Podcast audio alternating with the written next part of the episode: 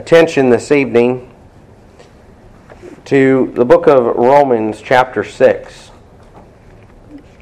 Book of Romans, chapter 6. And we are looking at this evening the subject of the ordinance of the church, baptism. There are four essential things to scriptural baptism. We said the first is there must be the proper candidate. That is, someone who's been saved by God's grace. Must be done in the proper mode. That is, there must be an immersion. And then, obviously, there must be an immersion. That is, a bringing out of the water. Um, we don't leave them in the water. Christ was not, he, was, he didn't die and was buried. He rose again. And we also have to have the proper authority. And I marvel how many Baptists have forgotten that. Who chase after these reformers and think that there's something. And these radio preachers, because they preach the doctrines of grace, but they don't have church authority. And they uphold these men as if they're something but think so very, very little of their own preachers, their own pastors, and other men who preach the whole counsel of God. Right. These men do not believe in the proper authority of the Lord Jesus Christ right. and His church. They are not scriptural preachers. They are not biblical men. They will not be in the bride of Christ. And I have a hard time believing, based on the authority of God's Word, that God has called and given these men to false church. Why would God give one of His men to a false church to pastor it? Makes no sense whatsoever. And so we looked at that you have to have proper authority. And then tonight we're going to look at that you have to have the proper design or the proper reason of baptism. In Romans chapter 6, and we've noted this before, verses 4 and 5, that baptism is symbolic. The Lord's Supper is symbolic. There is no saving efficacy. There is no grace imparted in, by way of salvation uh, in this capacity. I believe God gives grace in order to observe them, to submit to it, and to partake of. But He doesn't impart grace as far as saving through these ordinances. It takes the grace of God to do anything that God's Word says and do it properly. Amen. It takes the grace of God to assemble in His church and to worship Him properly. I can probably, uh, uh, and, and with great accuracy, say that I've physically assembled, yet not worshiped God. Uh, uh, as we've come into the house of God, we're here physically, but we don't worship. We're not spiritually here. We're not sitting in heavenly places in Christ Jesus. And we don't even recognize as was brought out this morning, him walking in the midst of the lampstand. And, and so it takes grace to worship. It takes grace to submit to, as, as David wrote in the 119th Psalm, the precepts and the statutes and the commandments and the laws and, and all of them. And it takes God's grace to submit to baptism. It takes God's grace to follow Him and put your lamp upon the lampstand, become a member of the Lord's church. And you remember what Paul said I do not frustrate the grace of God. Some people do frustrate the grace of God.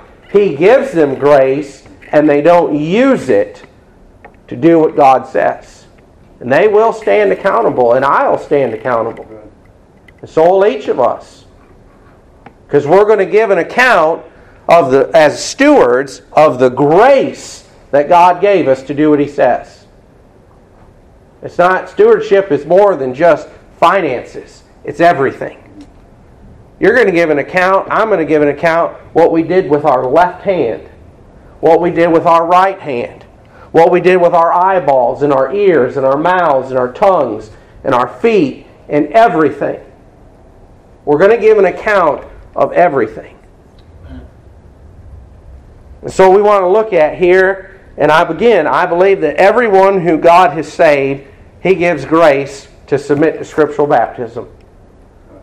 Whether or not they do that, we know all don't. Here in Romans 6, verses 4 and 5, it says, Therefore, we are buried with him by baptism into death. That like as, notice that word, like as. We aren't literally buried with Christ. I've never been buried. Not yet. The Lord doesn't return, I will one day be buried but it's a figure. The word like is uh, in the English language is a simile. And here it's like as. It's, it's making a comparison. And it's showing here symbolically that like as Christ was raised up from the dead by the glory of the Father, even so we also should walk in newness of life. For if we have been planted together in the likeness of his death, we shall be also in the likeness of his resurrection. So, one want to ask the question and answer it tonight is what is the proper design or the proper reason to be baptized? I had a, a, a, friend of mine that I worked with in, in Kansas, and we were sitting down and, and we were having a conversation. He's a big fan of, of uh, Duck Dynasty, and that's neither here nor there. We'll not go down that road. But he was telling me a story about how some individual, uh, through the course of events, and uh, had allegedly been saved, and he came down there and he was visiting with the people in charge of, of, of that dynasty, and, and he told him, he says, Well, I'd like to be baptized. So they took him out back in the river, the creek, or the pond, or whatever it was, and baptized him. And I said to him, I said, Well, hold on just a minute. And I had hoped that we were going to have a conversation about the Lord's church. And I said, He doesn't have any authority to baptize. I said, You see, only authority was given unto John the Baptist and unto the Lord's church. You can't just take someone who comes to you and says, Well, I'm saved and I'd like to be baptized, and go and baptize them. Right. I said, What if it was really to be done biblically? He needed to present himself before the church of the Lord Jesus Christ as an individual who was saved and request uh, to be baptized. He, and my friend said to me, he says, You mean to tell me that if this was on a Thursday, he had to wait to Sunday to be baptized? What if the Lord came back on Friday? That man would have died and went to hell because he wasn't baptized. And I said, Hold on. So I had to switch gears to have another conversation. This is the, one of the prevailing thoughts. It has been since before I was born. The proper reason, the proper design of baptism is not to wash away sin. It is not to complete one's salvation. And I understand and I've read and I've heard all of the arguments of the Campbellites. And they're a big proponent of it. So is Catholicism and a great deal of, of uh, Protestantism. All those who believe in baptizing infants, and the theological term for that is pedo Baptists, whether they're Baptists or not. But all who believe in baptizing infants believe that somehow this washes away sin. It is a horrific and false teaching that we should have nothing to do with right. at all.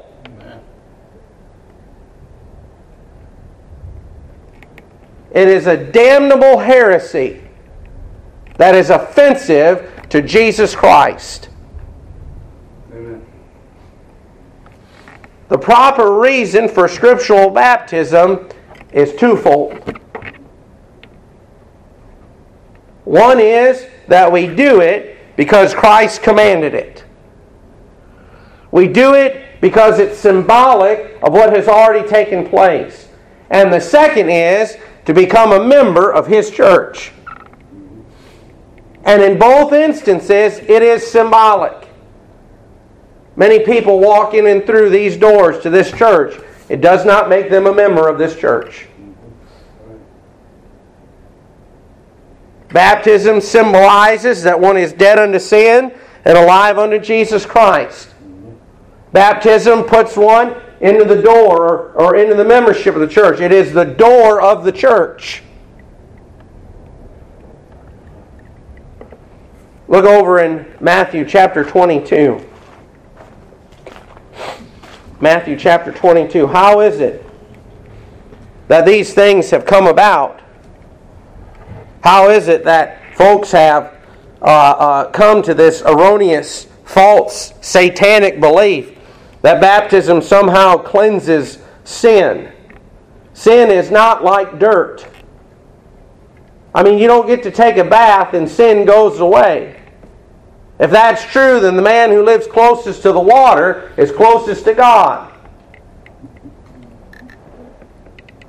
In Matthew 22 and verse 29, again, how did these things come about? Jesus answered and said unto them, to err not knowing the Scriptures, nor the power of God. It takes the power of God to cleanse from sin. Why, even the Jews said when Jesus spoke concerning the individual, and he said, uh, take up thy bed and, and walk. And he says, and he, he healed people. He says, Thou thy sins are forgiven. And they said concerning Christ, only God can forgive sins.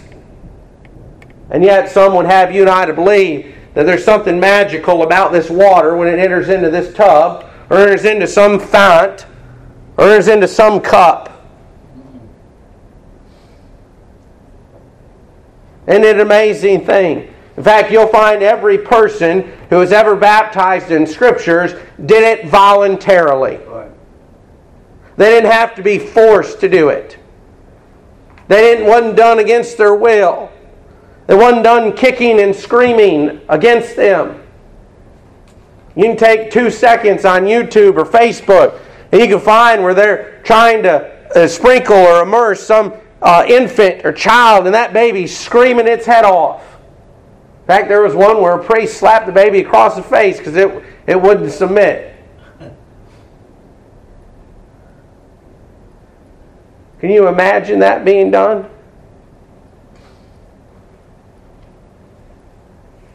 Bible says that they err not knowing the Scriptures nor the power of God.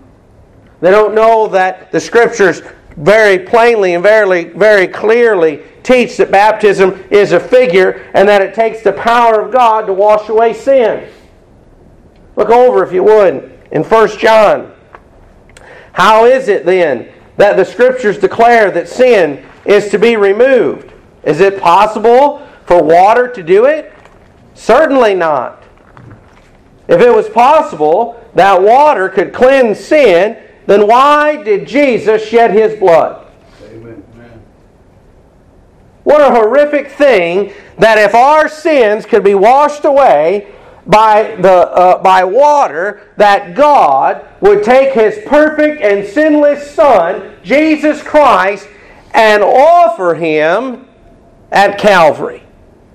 What a needless and horrific thing.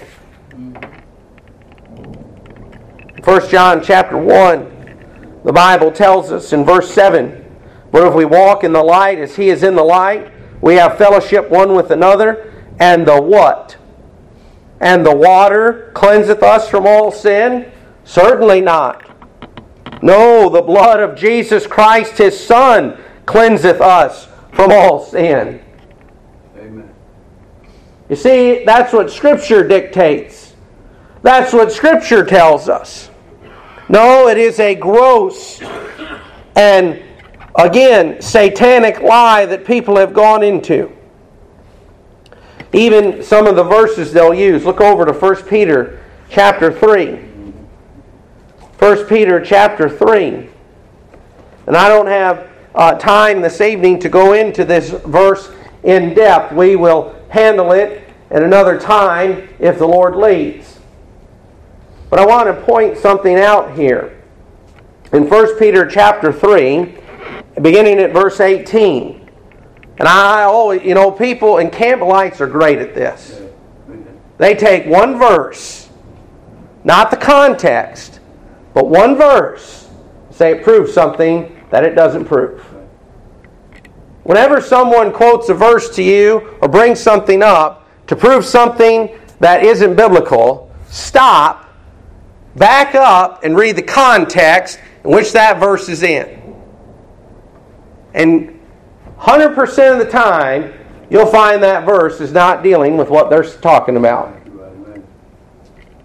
In 1 Peter 3 and verse 18, For Christ also hath once suffered for sins, the just for the unjust, that he, notice that, that he, not baptism, that he might bring us to God, being put to death in the flesh, but quickened by the Spirit, by which also he went and preached unto the spirits in prison, which sometimes were disobedient, when once the long suffering of God waited in the days of Noah, while the ark was a preparing, wherein few, that is, eight souls, were saved by water. And boy, isn't that something? They'll just stop right there and say, See, they were saved by water. Let me tell you something. Noah was never baptized. Baptism did not exist in that day. The next verse they like to use as well. And it says, and this is where they miss out, the like figure. The like figure. You know what that means? It's symbolic. It's symbolic. The like figure, whereunto even baptism doth also now save us. And then notice what Peter says not the putting away of the filth of the flesh. That's not what baptism does. It doesn't put away the filth of your flesh. The filth of your flesh is a spiritual thing. It is inside you, in your soul and in your heart, and you have a dead spirit. Water can't make that come alive. Water can't cleanse that. But the blood of Jesus Christ does and will. In fact, Peter goes on and says, What is baptism? But the answer of a good conscience toward God by the resurrection of Jesus Christ. Boy, isn't that something? That's what baptism is. It's the answer of a good conscience. What a marvelous thing. How plain Scripture really is. In fact, and I'm not trying to go against what Scripture says, but pull out pull out the parentheses in this verse. And verse 21 says, The like figure whereunto even baptism doth also now save us by the resurrection of Jesus Christ. What is it that, again, baptism is a picture of? The death, the burial, and the resurrection. It's the like figure of it. This is what Peter is teaching. It's not baptism that saves, it's what, it, it's what it's a like figure of the death, burial, and resurrection of Jesus Christ. That's what saves us. Him dying for our sins, Him being buried, and Him rising again, taking His blood yonder to the throne of God, and as our high priest presenting it in the Holy of Holies.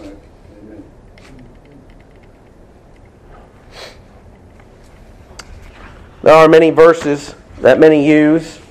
We'll not go into them all. We don't have time for that. If turn over to Acts chapter 2, it's not our duty to go around and point out all the things that folks use wrong. If we spend all of our time dealing with all the errors of Mystery Babylon and the harlots, we never get around to preaching the Word of God. In Acts chapter 2, on the great day of Pentecost, Simon Peter is preaching. And in no way, shape, or form does Simon Peter say that you have to be baptized in order to have your sins remitted.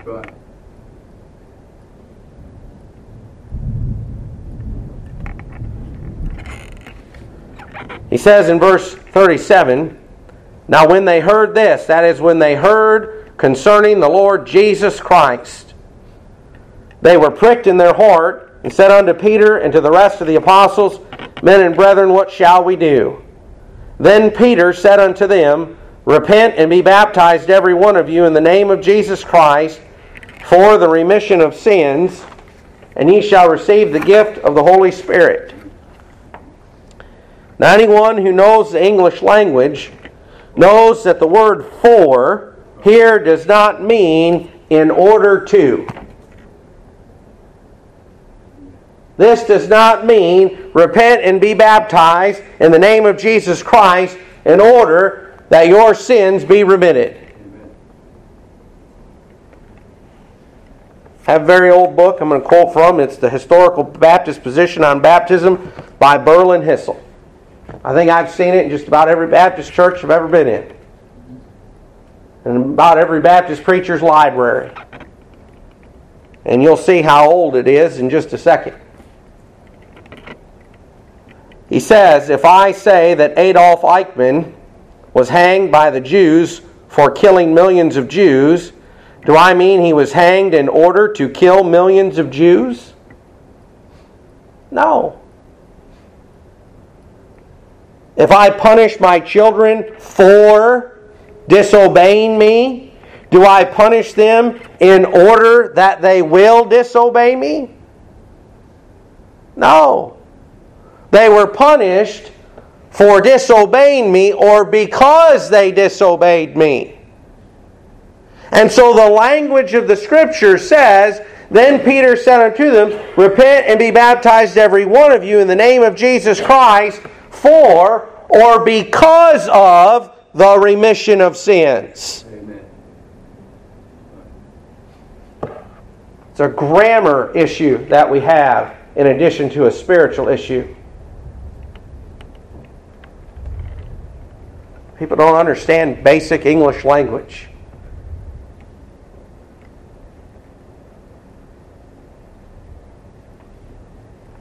We find here that the scriptures make it very, very plain.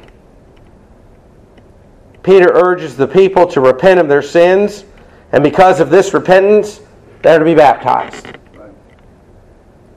Not be baptized in addition to repentance, so that they might have remission of sins. See, the proper, the proper reason to be baptized, and I'll say this. On the second Sunday in May 1999, when the Lord saved me, and I requested scriptural baptism, I did it because I knew that that's what God commanded.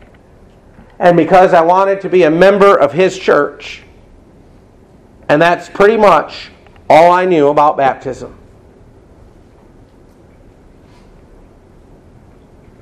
He had saved me, and I wanted to follow him. I was already saved. It was all done and over with. The new nature had already been given. Turn over to Acts chapter 9. Acts chapter 9. Here's a tremendous thing.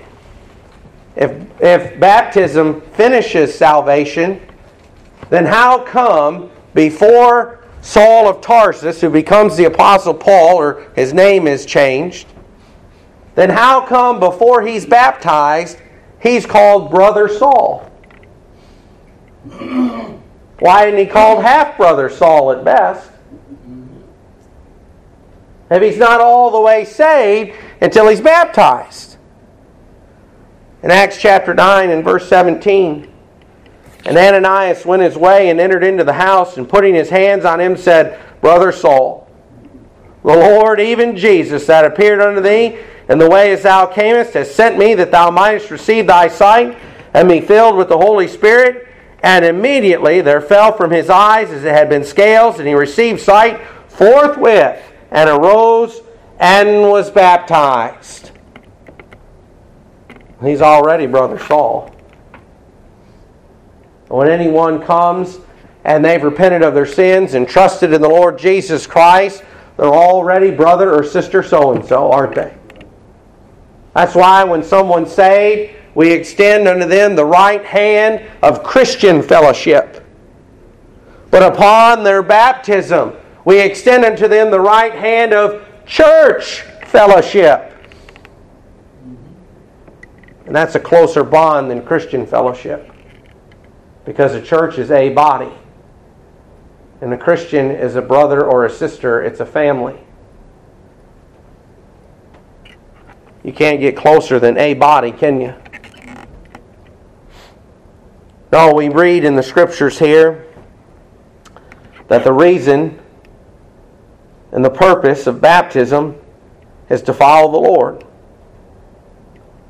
We also find, if you'll turn over to 1 Corinthians chapter chapter 12, and other men have written wonderfully concerning this verse.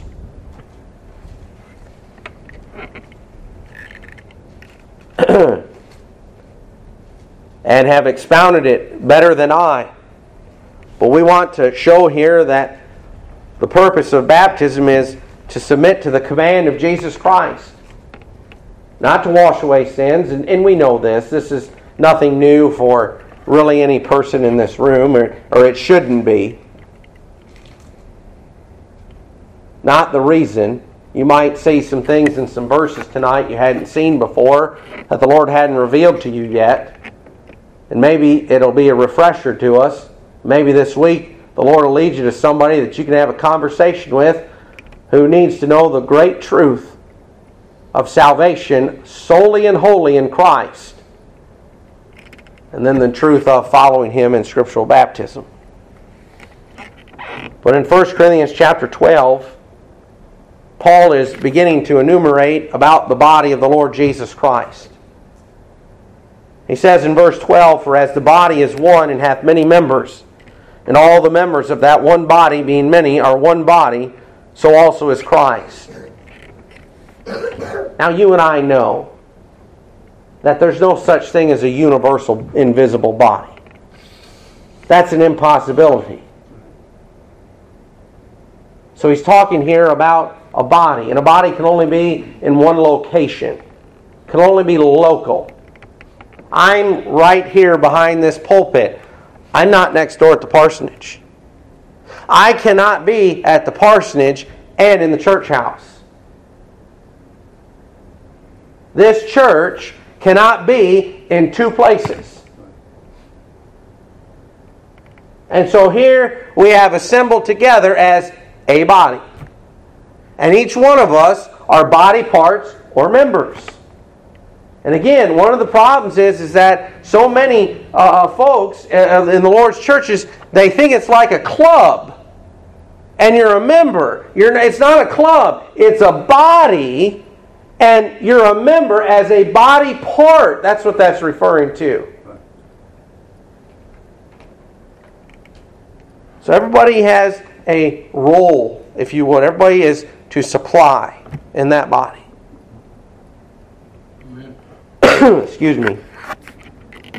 He says in the next verse, verse 13, For by one Spirit are we all baptized into one body, whether we be Jews or Gentiles, whether we be bond or free, and have all been, or excuse me, and have been all made to drink into one Spirit.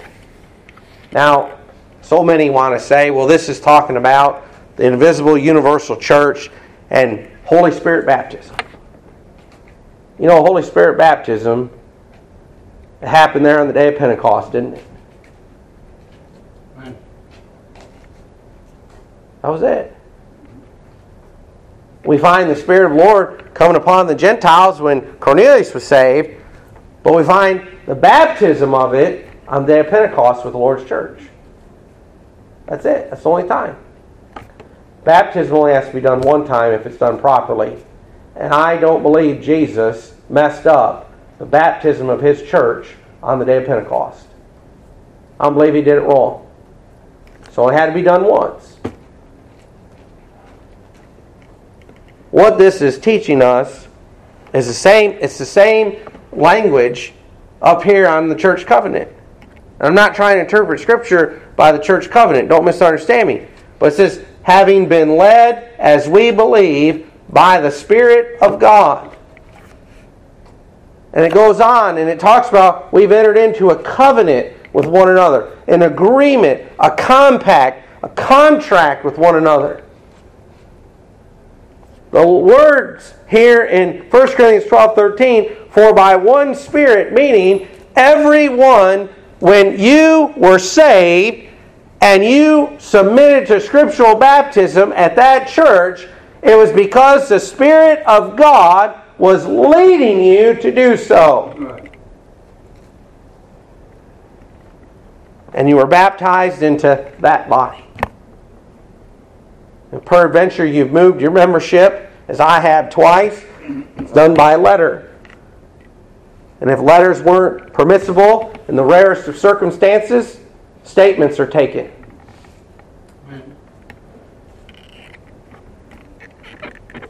And it doesn't matter whether you're a Jew or a Gentile, whether you're red, yellow, black, or white, male or female, whether you're bond or free, because we've been all made to drink into one spirit.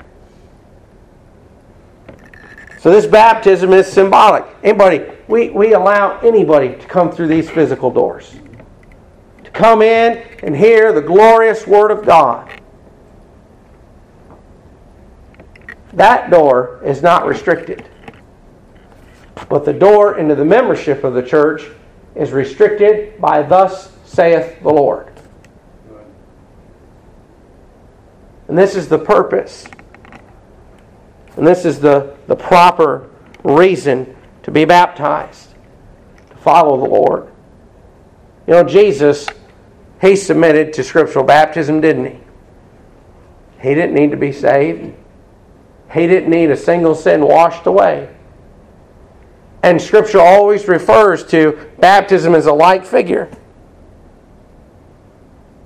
Well, what we see is Christ was submitting to what the Lord would have him to do, and we follow him in submitting to what God would have us to do.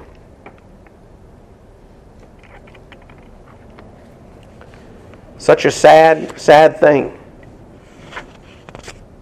Remember my grandfather, he stated one time, he said, or he stated several times, somebody he talked to about salvation and be, being saved and being members of the Lord's church. And they said, Well, I'll have to pray about being baptized and becoming a member of the Lord's church. You have to pray about it. God's Word already tells us what to do. You just have to do what God word, God's Word said.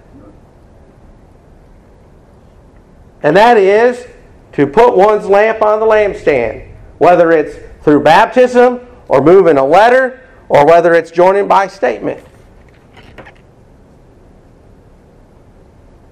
So here is, again, baptism. This is what the scriptures teach, this is what we believe, this is what we require. That you be the proper candidate, it be done the proper mode, be done with the proper authority, and then be done with the proper reason. And if any one of those is not fulfilled when one is baptized, that baptism is invalid. Mm-hmm. And it needs to be done correctly. That's what our ancestors held to. That's why they were called Anabaptists. That's why we reject all baptisms that aren't done biblical, that aren't done in a scriptural fashion, is because they don't honor God. And so we pray that the Lord would help us that in the hours to come until the Lord returns, that we might stand and shore up this landmark. This is, you know, the Bible says, remove not the ancient landmarks. Well, this isn't the only one, but it's one of them and it's been moved all over the place. It's been moved all over by Baptists for every reason under the sun except Scripture. Oh, we're going to do it for this person. Oh, we'll do it for this reason. We'll do it for that. Oh, we can bend the rules here. We can do this. I tell you, they they cease to be the Lord's church. Amen. You cannot take in someone with a foreign baptism, and again, I, and I mean this, if you willingly, if you do it and you know that their baptism is unscriptural, man, if you take someone in, and this is why, in the rarest of circumstances, will we accept a statement. Because if you take someone in and they say they've got scriptural baptism, you better vet it. You better look into it. You better find out. You better call the church where they're at. And if nothing can be verified, it would behoove the church of the Lord Jesus Christ say, We can't verify your baptism. You need to be baptized. And if someone says, Oh, mine's as good as yours is, we can't verify it. And if they want to be a member of the church, they'll submit to the will of the church that says you have to be baptized. And if they won't, why would you want them to be a church member, anyways? If they won't submit and come in the way the church says to, you think they're going to submit to the authority of the church or anything else? Absolutely not. They're already showing that they're going to disregard the authority of the church up front.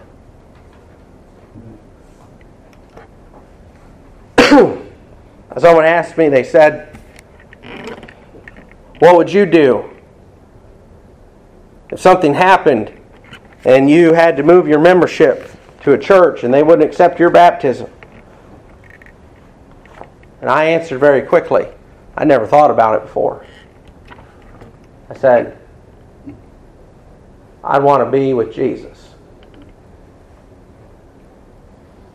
If the church decreed and said, we won't take in on your statement, you have to be rebaptized. I want to be a member of the Lord's church. May there never be a time on this earth when you are not a member of the church of the Lord Jesus Christ. To be outside of His will, having been saved by God's grace, not be a member of His church. No, follow Him follow him and serve him in and through his church. Let's have a word of prayer.